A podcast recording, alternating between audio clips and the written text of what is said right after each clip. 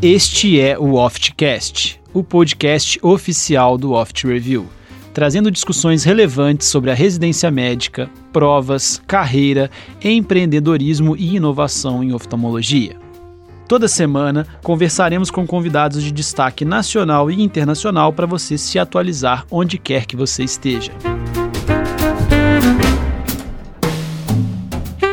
Fala pessoal, sejam todos muito bem-vindos ao nosso terceiro episódio do podcast do Oft Review do ano. Nesse episódio, nessa noite, a gente tem uma convidada muito especial, a doutora Simone Nakayama.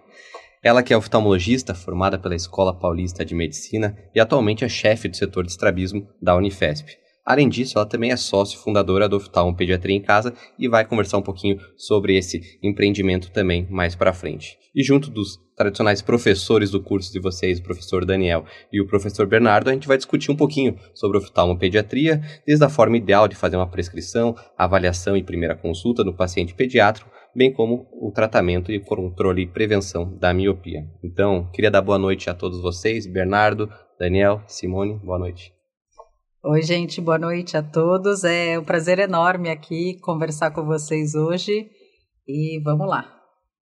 Boa noite, pessoal. Mais uma vez aqui no Oftcast. É um prazer estar aqui. Vamos conversar bastante sobre oftalmopediatria hoje.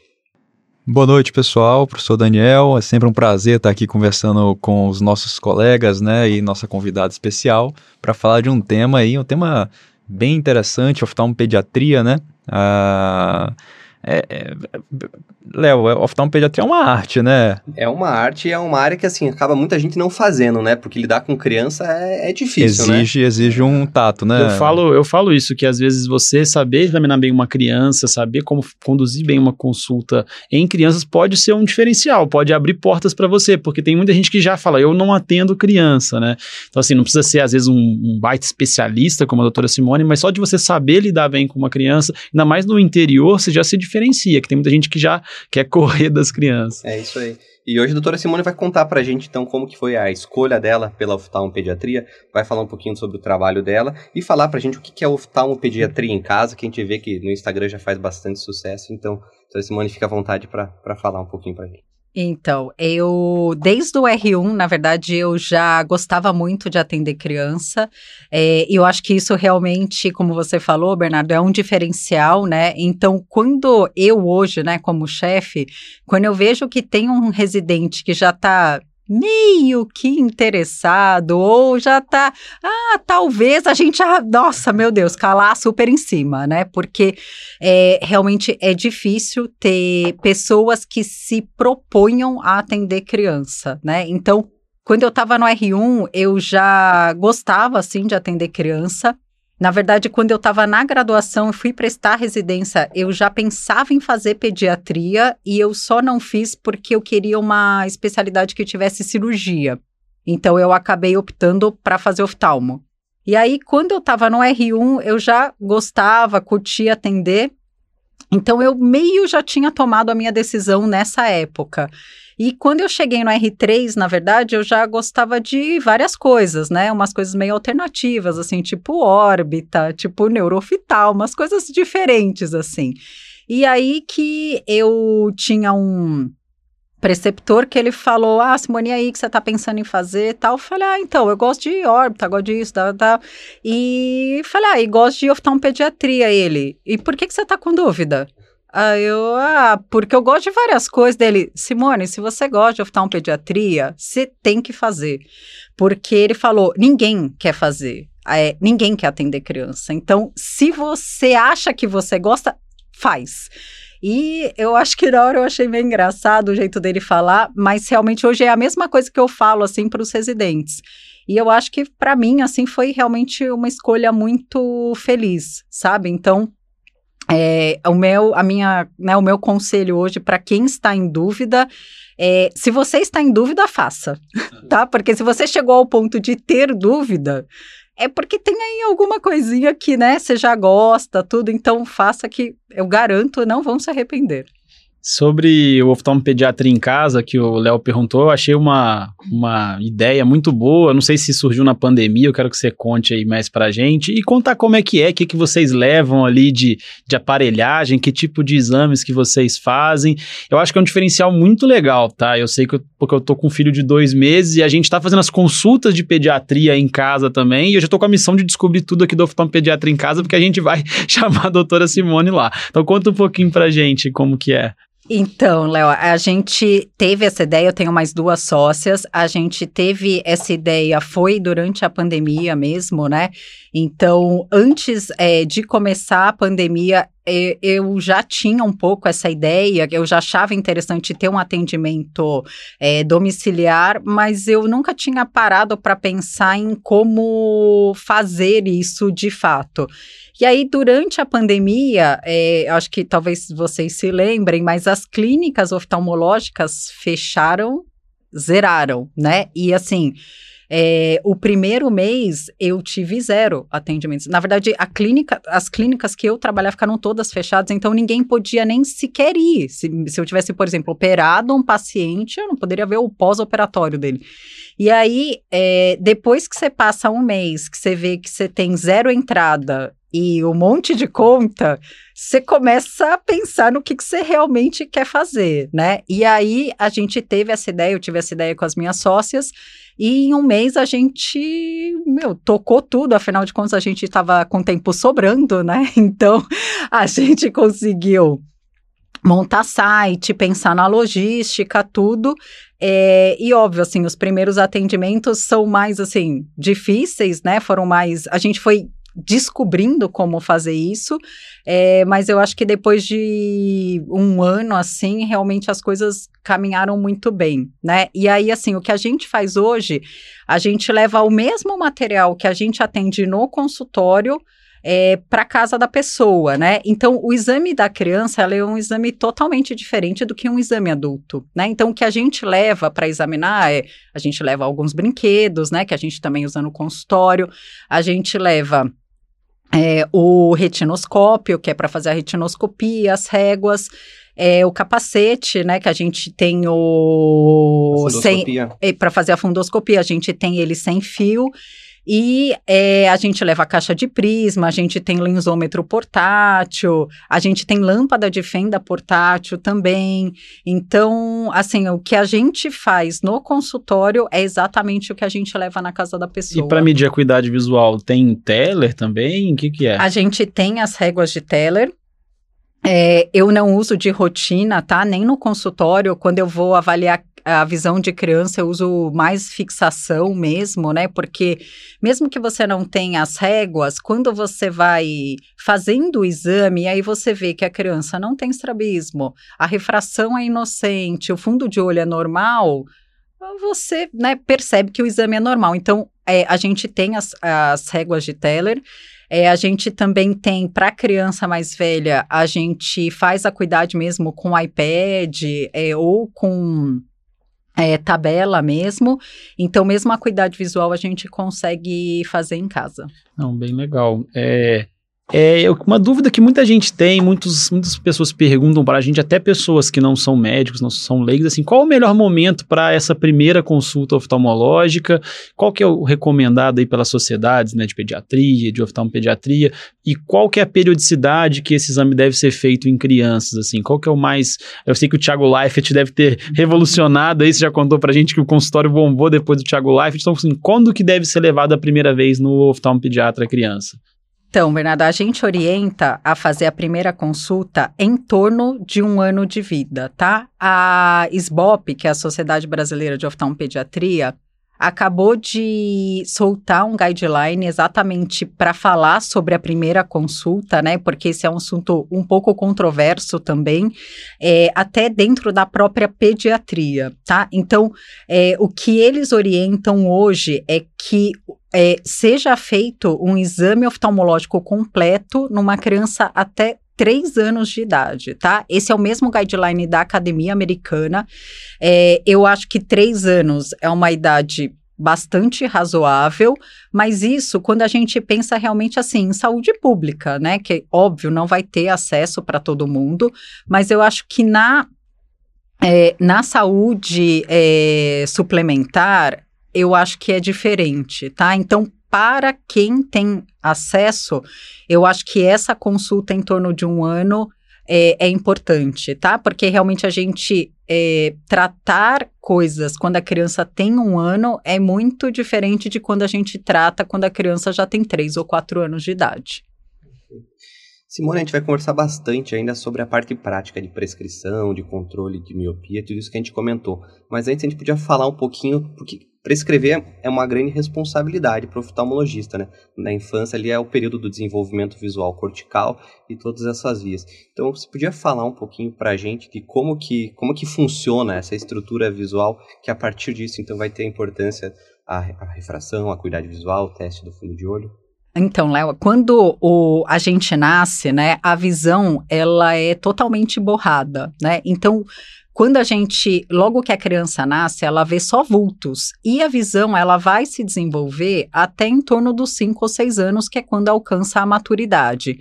Então, qualquer coisa que afete a visão da criança nesse processo, ou seja, um grau muito alto, é, anisometropia, né? Então, diferença de grau de um olho para o outro, estrabismo, catarata, né? Uma alteração no fundo de olho. Qualquer uma dessas alterações vai ter um impacto não só é, na visão da criança, né, mas no desenvolvimento dessa visão. Então, uma criança que tem alguma alteração, ela não vai desenvolver a visão de uma maneira normal, né? Então, por isso que a gente é, fazer um diagnóstico precoce é, ajuda muito no tratamento, né? Porque a gente vai fazer a visão da criança se desenvolver normalmente. Então, quando a gente pega já uma criança com 5, 6 anos, né, que tem, por exemplo, uma visão muito pior do que a outra por causa de grau muito diferente, o prognóstico visual dessa criança é muito diferente de uma criança que a gente trata em uma idade muito menor. É, entendi.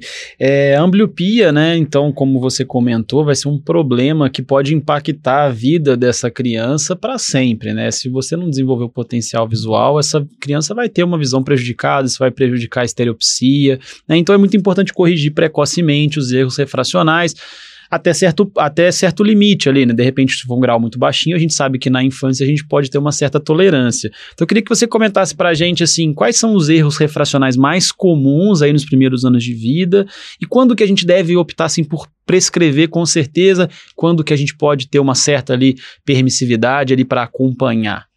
Tá.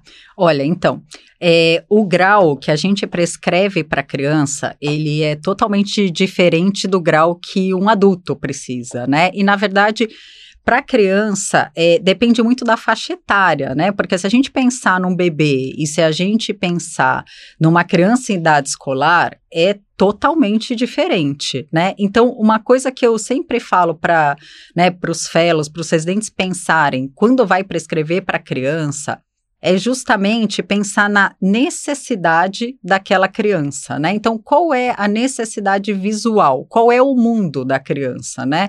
Então, se a gente pensar numa criança de um ano, por exemplo, a criança ela tem um mundo que a gente fala que é o mundo do meio metro, né? Porque a criança fica sentada e basicamente o que ela precisa para desenvolver a visão dela tem que estar tá a meio metro de distância.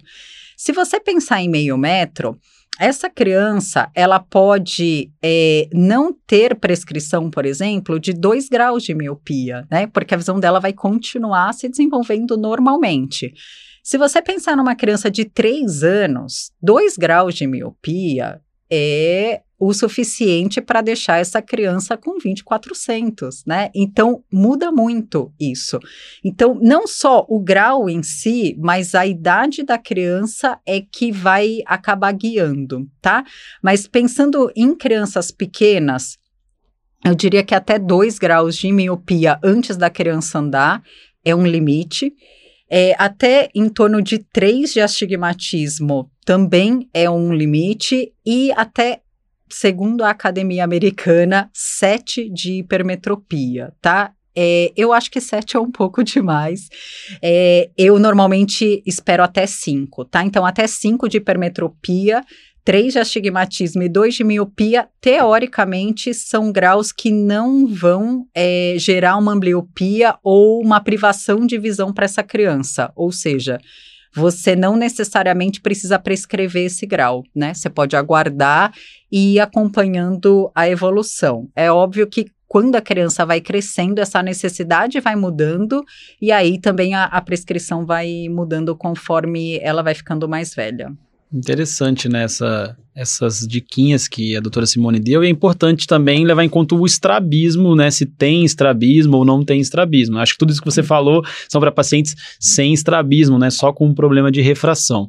Quando entra aí, por exemplo, uma exotropia, uma exotropia, qual que é o raciocínio? Muda totalmente? Como que é? Isso, Bernardo, muda totalmente, tá? Então, por exemplo, uma criança, né? Esses valores que eu falei realmente são para é, crianças que não têm estrabismo, não tem nada, né? Então, uma criança que tem, por exemplo, uma esotropia, se ela tiver uma hipermetropia acima de 2, a gente prescreve, tá? Então, por quê? Porque isso pode ter um efeito acomodativo para a criança, né? Então, para esse gra é, para esses casos, é importante realmente a gente prescrever o grau da hipermetropia, tá? Pensando numa exotropia intermitente, né, que é super comum a gente ver, é, a gente acaba prescrevendo, por exemplo, o grau de miopia, né? Então, esse a gente prescreve sempre. O grau do astigmatismo, eu diria que acima de 1,5, 2 a gente também prescreve. E, inclusive, o grau da hipermetropia, quando é muito alto, a gente também prescreve parcial, tá? Porque o paciente que é, tem a exotropia intermitente e tem um grau baixo de hipermetropia, por exemplo, é ótimo, porque quando ele compensa a hipermetropia, ele dá um estímulo de convergência para o olho, né? Então, acaba controlando melhor o desvio dele.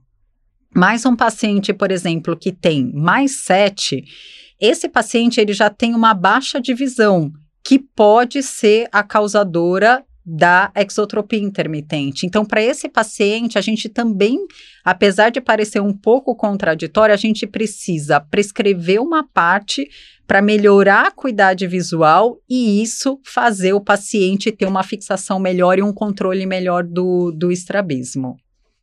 E a criança, assim, justamente por estar num período de desenvolvimento visual, ele tem muita plasticidade. Então, muitas vezes você pode passar uma prescrição que não é a correta, por erro mesmo médico, por...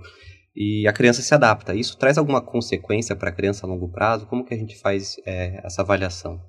Olha, Leonardo, isso pode acontecer mesmo, tá? Então, é, isso pode é, dar uma ambliopia é, iatrogênica mesmo na criança, né? É, a gente brinca que criança é, aceita até sapato trocado, né? E assim, umas semanas é, atrás, eu prescrevi o óculos para um paciente e ele tinha um cilindro alto, só que ele tinha três num olho e quatro e meio no outro. Eu fui medir a visão da criança, a visão meio não batendo, assim, com o exame que eu já tinha feito anterior. Eu falei, tá esquisito isso aqui. Fui conferir o óculos e a lente estava trocada. Então, estava 4,5 no olho de 3 e 3 no olho de 4,5. E a criança estava usando o óculos da mesma maneira. E aí, no final, é, a mãe voltou, né? A receita estava certa, tá? Eu não prescrevi errado. Mas, óbvio, acontece, tá? Às vezes, né? Naquela correria, pressa, criança chorando. Você às vezes escreve errado mesmo, mas no final a mãe voltou na ótica e a ótica tinha montado o óculos. Então a lente estava certa, só que a montagem foi errada. E mesmo assim a criança estava usando, né? Então isso pode causar um problema. Mas é, realmente eu não vejo a criança não usando mesmo o óculos errado. Tá. Por isso que é importante até a criança, depois que você faz o óculos, então pedir para voltar e reavaliar. Porque no adulto, às vezes você faz e, né, adeus. Criança, o ideal seria sempre é. avaliar, né? Mas na criança isso é muito importante por conta do desenvolvimento da visão. Mas eu acho interessante que, assim, tem essa questão da iatrogenia que você falou, mas também tem o outro lado. Porque, às vezes, no adulto, se você tem uma anisometropia muito grande ou uma, um cilindro muito alto, você evita de prescrever, assim, no adulto, quando é o primeiro óculos daquela... Pessoa nunca usou óculos, você descobriu lá um cilindro de 3, de repente o cara não vai aceitar aquele óculos. Já na criança, eles aceitam muito melhor. Tanto também, as, assim como as anisometropias, né? Quando tem uma diferença de grau muito grande nos dois olhos. Bernardo, eu sempre falo, né? Eu sei que é, quem atende muito adulto sempre tem esse receio, né? Ah, prescrever grau muito alto. É, o que eu sempre falo, assim, na oftalmopediatria é que não tenha medo de prescrever, tá? Então, eu pego muita criança, por exemplo, que tem, assim, é, quatro de cilindro, e aí os pais vêm para mim falando: olha, então, não, a gente passou com outro médico, tudo, ele passou um grau e aí ele passou uma parte para a criança acostumar, né? Ah, ele passou dois, só que ele não está usando. Eu falo, olha, ele não vai usar dois, né? Porque esse não é o grau dele. Então, entre dois e nada, dá quase na mesma, né? Então, uma coisa que eu uma comparação assim que eu gosto de fazer com os pais é em relação ao número do sapato, né? Eu falo, olha, quanto você calça? 36? Eu falo, então tá. Eu falo, se você colocar um sapato 35, vai ficar bom? Não. Eu, e se você usar um 37? Também não. Eu falo, então, você tem que calçar 36, não é? Então, o óculos, ele é a mesma coisa. Se o seu filho, ele tem quatro, ele precisa usar quatro. Porque usando dois, ele não vai se acostumar, porque ninguém acostuma com grau errado. E dois não melhora nada a visão. Eu falo, olha, vamos lá para escrever quatro, Vamos ter fé, vai dar tudo certo, é difícil, mas vai ficar bom. O que a gente observa é que os pais, eles não gostam, né? Eles ficam meio chocados quando você fala, ah, a criança tem 4 graus, 5 graus, eles ficam super incomodados, né? Então eu imagino que às vezes é melhor de ouvir, ah, vou passar aqui 2 graus, mas você não está fazendo bem para o paciente, né? Então... É, é, Simone, Além da, da prescrição, que é um tema realmente muito importante na criança, existem outros aspectos que também ali é, estão ali ligados a, a, essa idade e que as mães têm muitas dúvidas, né? Ainda mais nesse período agora que com a pandemia que acabou forçando mais a digitalização das coisas, para as crianças também isso aconteceu. E aí existe uma dúvida muito frequente com, com relação ao famoso tempo de tela. É, a criança pode assistir a galinha pintadinha ali no primeiro ano de vida? Pode estar tá liberado ou tem aí alguns impactos na vida também, dessa né? criança, na, na questão da saúde visual dessa criança? O que, que a gente pode aconselhar aí para as mães? Olha, Daniel, é, isso é um assunto assim recorrente, tá? É só todas as consultas, né? É, então, assim, o que acontece é que realmente o uso excessivo de telas, ele tem um prejuízo visual, sim, tá?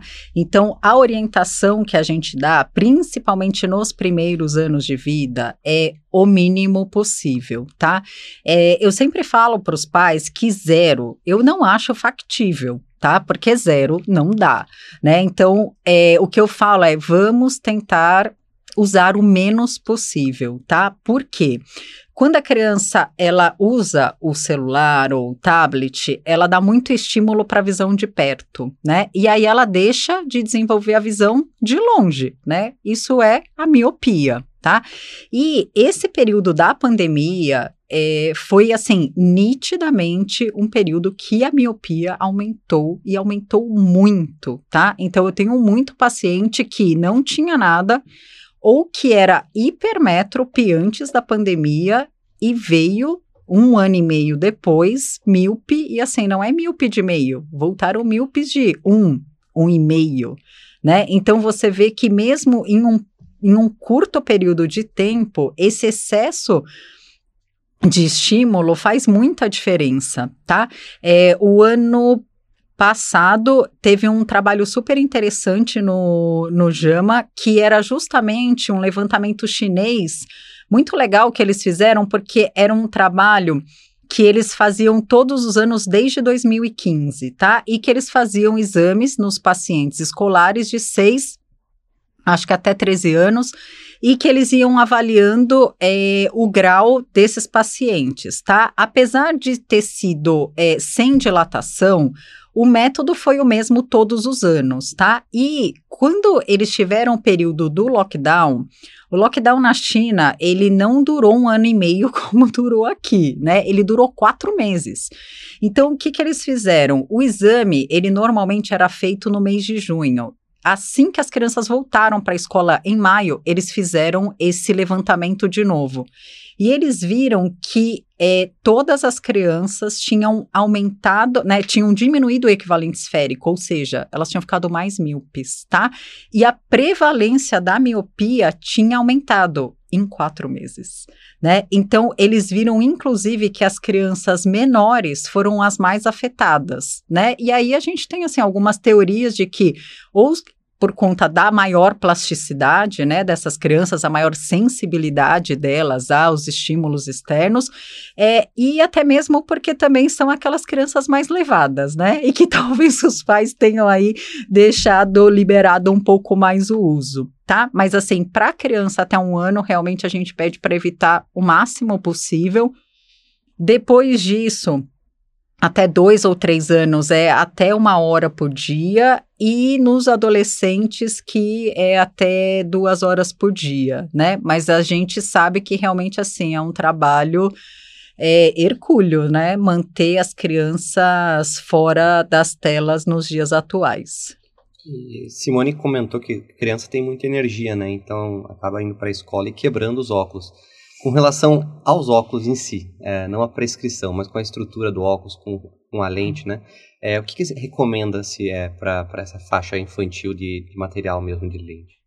Olha, de lente, a gente costuma prescrever o policarbonato, né? Porque apesar de não ser a melhor qualidade de lente, é, eu acho que para as crianças é a mais segura, tá? E é muito comum, realmente, a criança é, voltar. Às vezes eu peço passo o óculos, peço para voltar em seis meses, quando a criança volta, ela está no terceiro óculos, né? Porque já quebrou vários.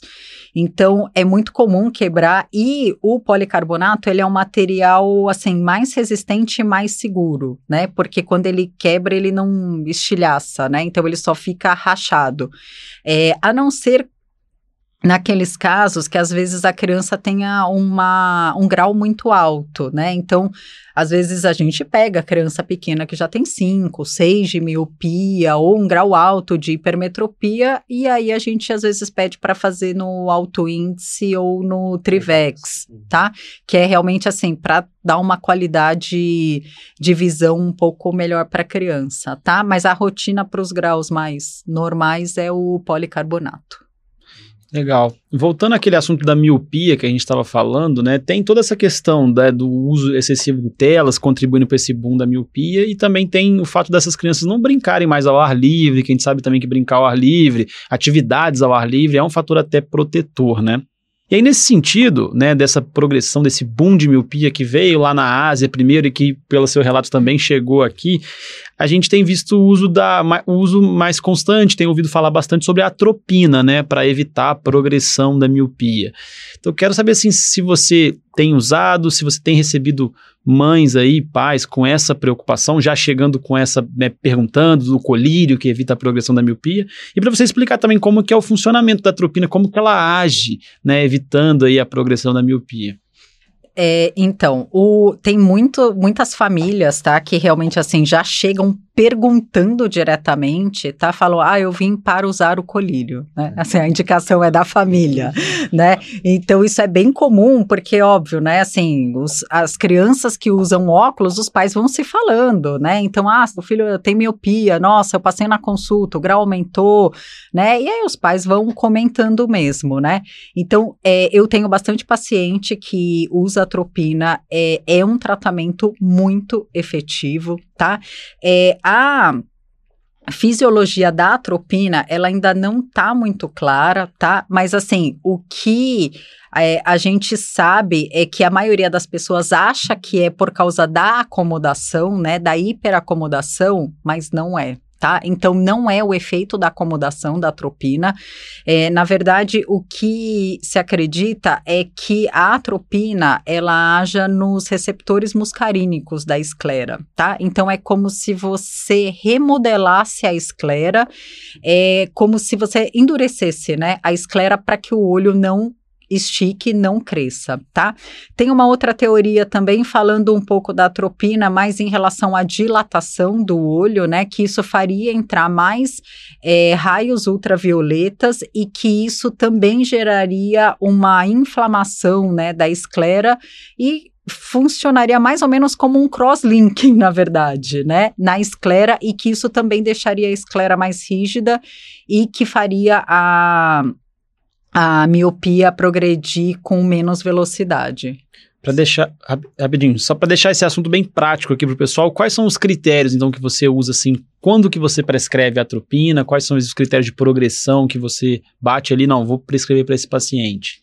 Então, o critério para prescrição da atropina não é o paciente ter miopia, tá? Que esse é assim é um erro comum que eu vejo. Então, ah, você viu um paciente que tem 2,5 de miopia, ah, vai prescrever vai prescrever atropina. Não, a atropina ela está indicada para progressão, né? Então, o paciente, se ele tem 2,5 e ficou 2,5, isso não é progressão, né? Ou se ele foi de 2,5 para 2,75, 0,25 é a progressão que é a história natural, né? Então, a atropina, ela está indicada para paciente que teve um aumento do grau maior do que meio em um ano e que junto com isso teve aumento do comprimento axial, tá? Então, você precisa ter os dois fatores, tá?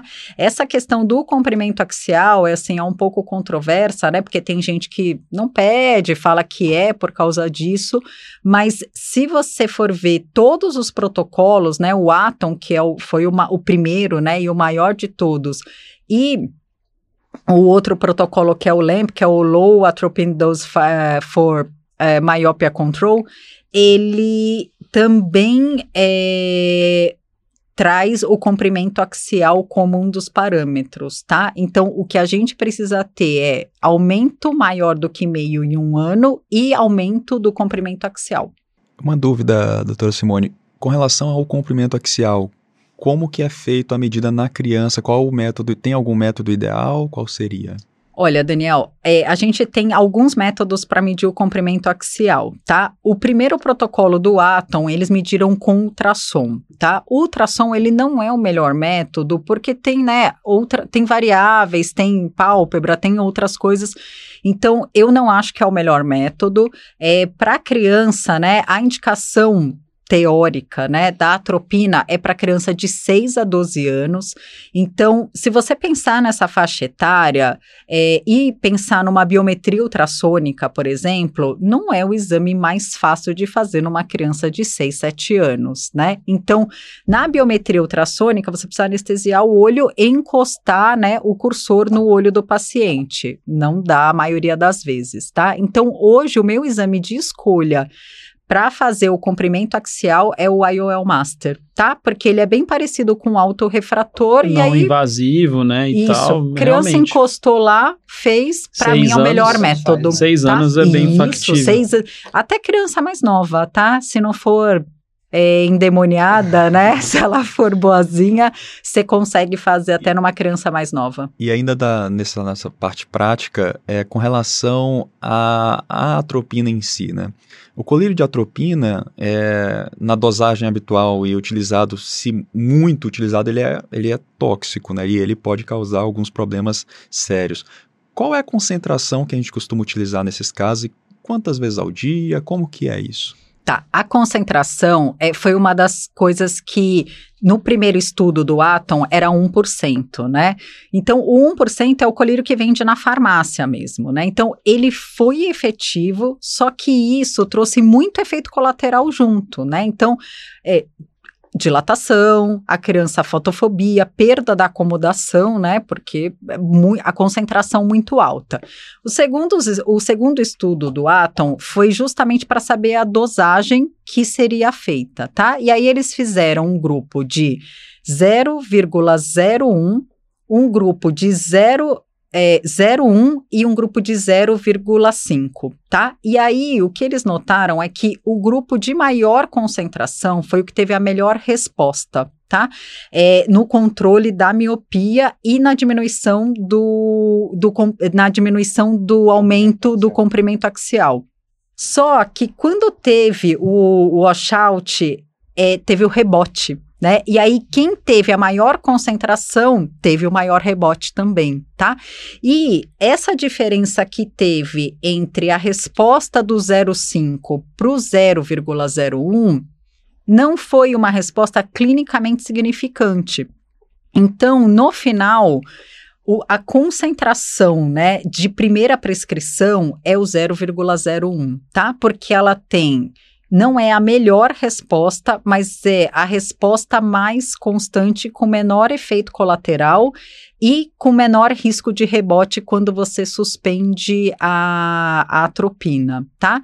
Hoje já tem outros estudos, então o, o LAMP, né, que foi um dos estudos que também estudou a concentração, ele estudou a concentração de 0,025, tá? Que também é uma concentração que a gente usa, é, usa muito hoje. Então, hoje a gente realmente dá preferência para as concentrações menores.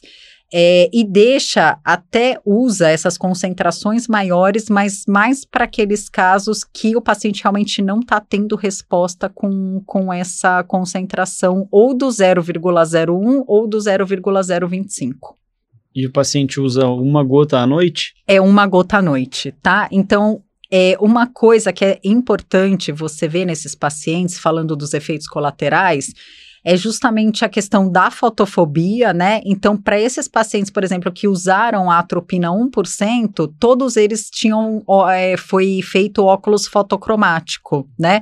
Justamente porque, assim, 1%... Coitada cons... da criançada, hein? Não, a criançada não via nada de perto, né? Então, tanto que esse, esse trabalho do Atom foi feito em um olho só, entendeu? Porque para deixar o outro olho vendo e acomodando, né? Agora, é, é, é, super importante ver a questão da fotofobia e leitura de perto, né? Então, mesmo para essas concentrações baixas do 0,01 e do 0,025, é, alguns pacientes que são mais sensíveis também têm perda de acomodação, tá? Então, eu sempre vejo a cuidade de perto desses pacientes e pergunto em relação, né, se tá muito ruim ambiente externo, né? Porque a gente sempre insiste muito nessa questão das atividades outdoor. Então, assim, é complicado você pedir para o paciente fazer mais atividades ao ar livre enquanto o paciente está morrendo de fotofobia, né? Então, isso são duas coisas que são bem importantes de avaliar quando o paciente está usando atropina.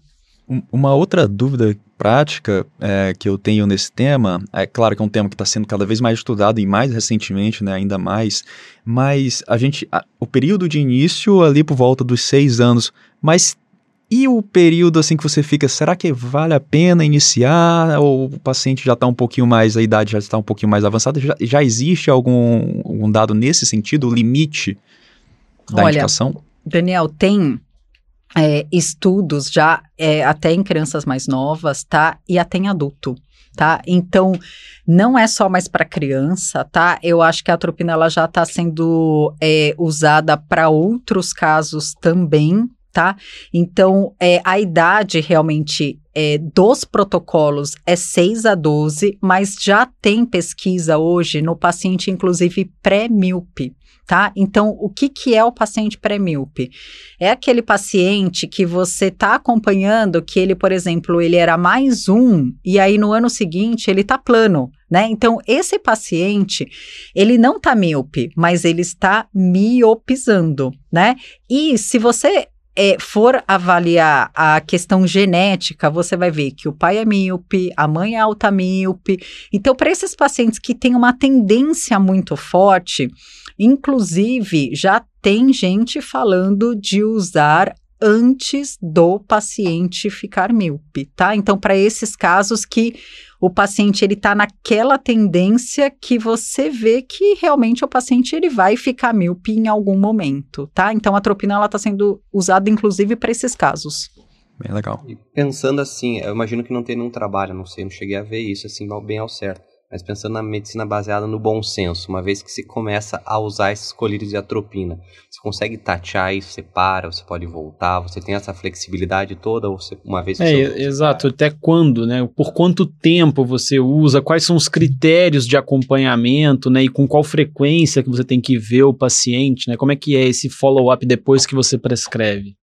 Olha, então, normalmente a gente pede para voltar com seis meses, tá? Então, eu normalmente prescrevo a atropina, eu peço para o primeiro retorno sem três meses, mas para avaliar essa questão de como foi a adaptação, é, de como está a visão de perto, se está com fotofobia, se está com dificuldade na escola. E depois, normalmente, os retornos são feitos a cada seis meses, a não ser quando o próprio paciente já volta por queixa de baixa de visão, né, que já está com alguma dificuldade. Essa questão de quando suspender a medicação, eu acho que essa é a grande pergunta que a gente é, quer responder hoje nos trabalhos, tá? Porque esses trabalhos, né, os protocolos que foram feitos, todos eles fizeram por um tempo, né, um ou dois anos de uso e aí fizeram a parada, né? E aí o que eles fizeram? Para os pacientes que tiveram rebote ou que continuaram aumentando, eles voltaram com o tratamento e aí tentaram fazer nas doses mais baixas de atropina, tá? É, o critério teórico de você parar a medicação é um ano de controle, tá? Então, aquele paciente que em um ano é, com o uso da atropina, teve um aumento de miopia menor do que meio, tá? Então, o paciente que teve 0,25 ou não teve nada. É, com a pandemia, assim, eu não tenho nenhum paciente que eu consegui suspender, né? Na verdade, o que eu fiz para a grande maioria foi aumentar a dose da atropina, porque teve um aumento muito grande. Mas, teoricamente, é, o uso, é, a suspensão do colírio, ele está autorizado quando o paciente tem um ano de estabilidade do grau. E aí, quando aumenta a dose, aumenta de 0,01 para 0,025? Isso, normalmente sim, tá? E aí, eu aumento a dose quando o paciente, ele tá com aumento, né, maior do que meio mesmo, já usando o 0,01, e, teoricamente, para os pacientes que já têm é, acima de 3 graus de miopia, teoricamente já você já pode usar ele como tratamento primário, né? Então, entrar direto com o 0025. O que eu vejo na prática é que realmente o colírio que segura mesmo é o 0025. Tá? É o colírio que funciona mesmo. E no Brasil já existe é, alguma, alguma é, uma farmacêutica vendendo isso já comercializado em farmácia mesmo ou está sendo sempre manipulado mesmo? É sempre manipulado, tá? A gente manda manipular o colírio e os pacientes usam sempre dessa maneira, né? Tem o método Tabajara aí que a galera é. lubrificante, diluição, não, de jeito nenhum, tá? Eu, eu proíbo isso, tá? Eu falo que não pode, tem que fazer manipulado mesmo, tá? Então, tá. E Simone, a gente é, sabe que não é só a atropina que está descrita como controle também da miopia. Acho que são, são áreas menos abordadas na prática, mas a gente sabe que existem lentes de contato, até a própria ortoceratologia. É, eles têm alguma indicação específica? Você já tem pacientes que trataram, fizeram esses tratamentos? Como é que é? Olha, Leonardo, é, ortoceratologia eu não tenho experiência, tá? É, acho que só para as pessoas saberem, né? A ortoceratologia, o que é? A pessoa, ela usa a lente de contato rígida à noite, né? No período que ela está dormindo, para ter um remodelamento da córnea que isso vai fazer com que, teoricamente, o grau não progrida, né? Ou que você até diminua, né? O grau do, do paciente. É, eu não tenho nenhuma experiência, tá? É, eu realmente, assim, não sou muito fã de usar lente de contato em criança, tá? Mesmo que seja rígida. É, eu tem, eu conheço vários profissionais muito sérios que usam, que têm muita experiência, falam que funciona, mas realmente eu acho que hoje, com os tratamentos que a gente tem atualmente, né? Atropina. É, agora, é, esse ano a gente teve o lançamento também da Stellest, né? Que é a lente da Essilor, não estou fazendo propaganda, tá, gente? Mas é porque só tem essa lente mesmo. É, que é uma lente que é para corrigir o defocus periférico, né? O defocus hipermetrópico. Então, a teoria dessa lente é que o paciente míope, ele tem um o óculos, ele dá um foco para o centro é, para o centro de visão, né, para a mácula. Só que os outros, é, a periferia desse paciente, ela a imagem cai a imagem cai depois, né? Então é como se o paciente ele fosse míope no centro e na periferia ele fosse hipermétrope. E eles falam que isso faz com que o olho queira crescer, como se o olho quisesse que a uhum. periferia também conseguisse ter uma imagem nítida, tá? Então essas lentes que eles lançaram, elas são lentes que têm focos variáveis, tá? E aí elas corrigem e colocam o foco mais para frente, né? Então corrigem essa teoricamente esse defocus hipermetrópico. É, eu ainda não tive nenhuma prescrição, mas é, a pesquisa que eles fizeram parece ser muito promissora, tá? Porque eles viram em dois anos que o grau da miopia teve é, uma, uma velocidade muito menor de progressão e que não só isso, mas teve até inclusive uma diminuição do comprimento axial, tá? Então assim, eu acho que é uma coisa incrível, porque você é, vai corrigir o grau né, da miopia já, a criança já vai ter que usar um óculos e o óculos também é um tratamento, tá? Junto com essa lente, né, que é o óculos, teve também a MySight, né, que é a lente de contato com o mesmo conceito, né, para corrigir o defocus periférico e que também está indicada para esses pacientes. Então, eu acho que hoje, assim, a gente tem uma gama muito grande, né, de tratamentos, e eu acho que o futuro realmente, assim, é dos tratamentos combinados, né? Então, usar o óculos para corrigir o defocus e nos pacientes que continuam progredindo atropina, né? O paciente mais velho, 10, 12, 15 anos, que usa a lente mais site e que continua tendo progressão, atropina à noite, né? Então, acho que realmente a gente tem aí um um, um futuro bem promissor assim para o tratamento, pro tratamento da miopia. E já está disponível comercialmente esses óculos aqui no Brasil? Já, eles lançaram no começo do ano e agora sim já está comercialmente disponível. E o óculos, quando você olha para ele, ele é normal. Ele é um óculos normal, tá? Sensacional, tá? né? Sensacional. Corrige o grau e ainda Faz Se realmente for entregar isso que promete, realmente é, é, bem interessante, né? Me parece muito promissor, porque a atropina, querendo ou não, é um fármaco, né?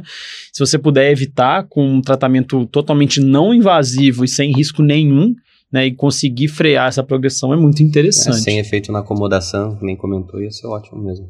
Isso, eu acho que esse tratamento, assim, realmente criou uma expectativa, assim, muito grande, né, pra gente que trabalha com criança, que vê, né, a evolução da miopia, assim, os pais desesperados, né, assim, eu tenho paciente que começou comigo hipermétrope e em seis anos a criança era alta míope, né? Então, assim, a criança ela saiu de zero grau para cinco graus, né? Assim, os pais ficam realmente muito preocupados. Então, é, eu acho que essas lentes, assim, elas vêm realmente para dar aí uma renovada na nossa esperança. Eu acho que conseguimos aí esgotar o tema, né? Acho que foi bem bacana. Obrigado, doutora Simone, pela participação. Foi muito bom o bate-papo. Acho que tirou muitas dúvidas da maioria dos nossos ouvintes, né? Eu acho que que é isso. Quem não segue a doutora Simone Nakayama no Instagram, Qual é o Insta? É, Qual é o Insta? Pode falar aí. Que... É esse mesmo. É. E tem o Pediatria em Casa também, né? Que é o outro Instagram, correto? Isso, tem. Eu tenho o que é o Oftalmoped, doutora Simone, que é o meu pessoal. E tem o Oftalmopediatria em Casa, que também, assim, tem... A gente prepara um material bem legal, assim, para os pacientes e para todo mundo, na verdade. Quem quiser saber mais sobre oftalmopediatria, segue lá. E é isso, né, pessoal? Boa noite é para todo mundo. Até semana que vem, né? É isso aí, vamos lá. Valeu, boa noite. Obrigado. Obrigado, gente. Adorei a conversa.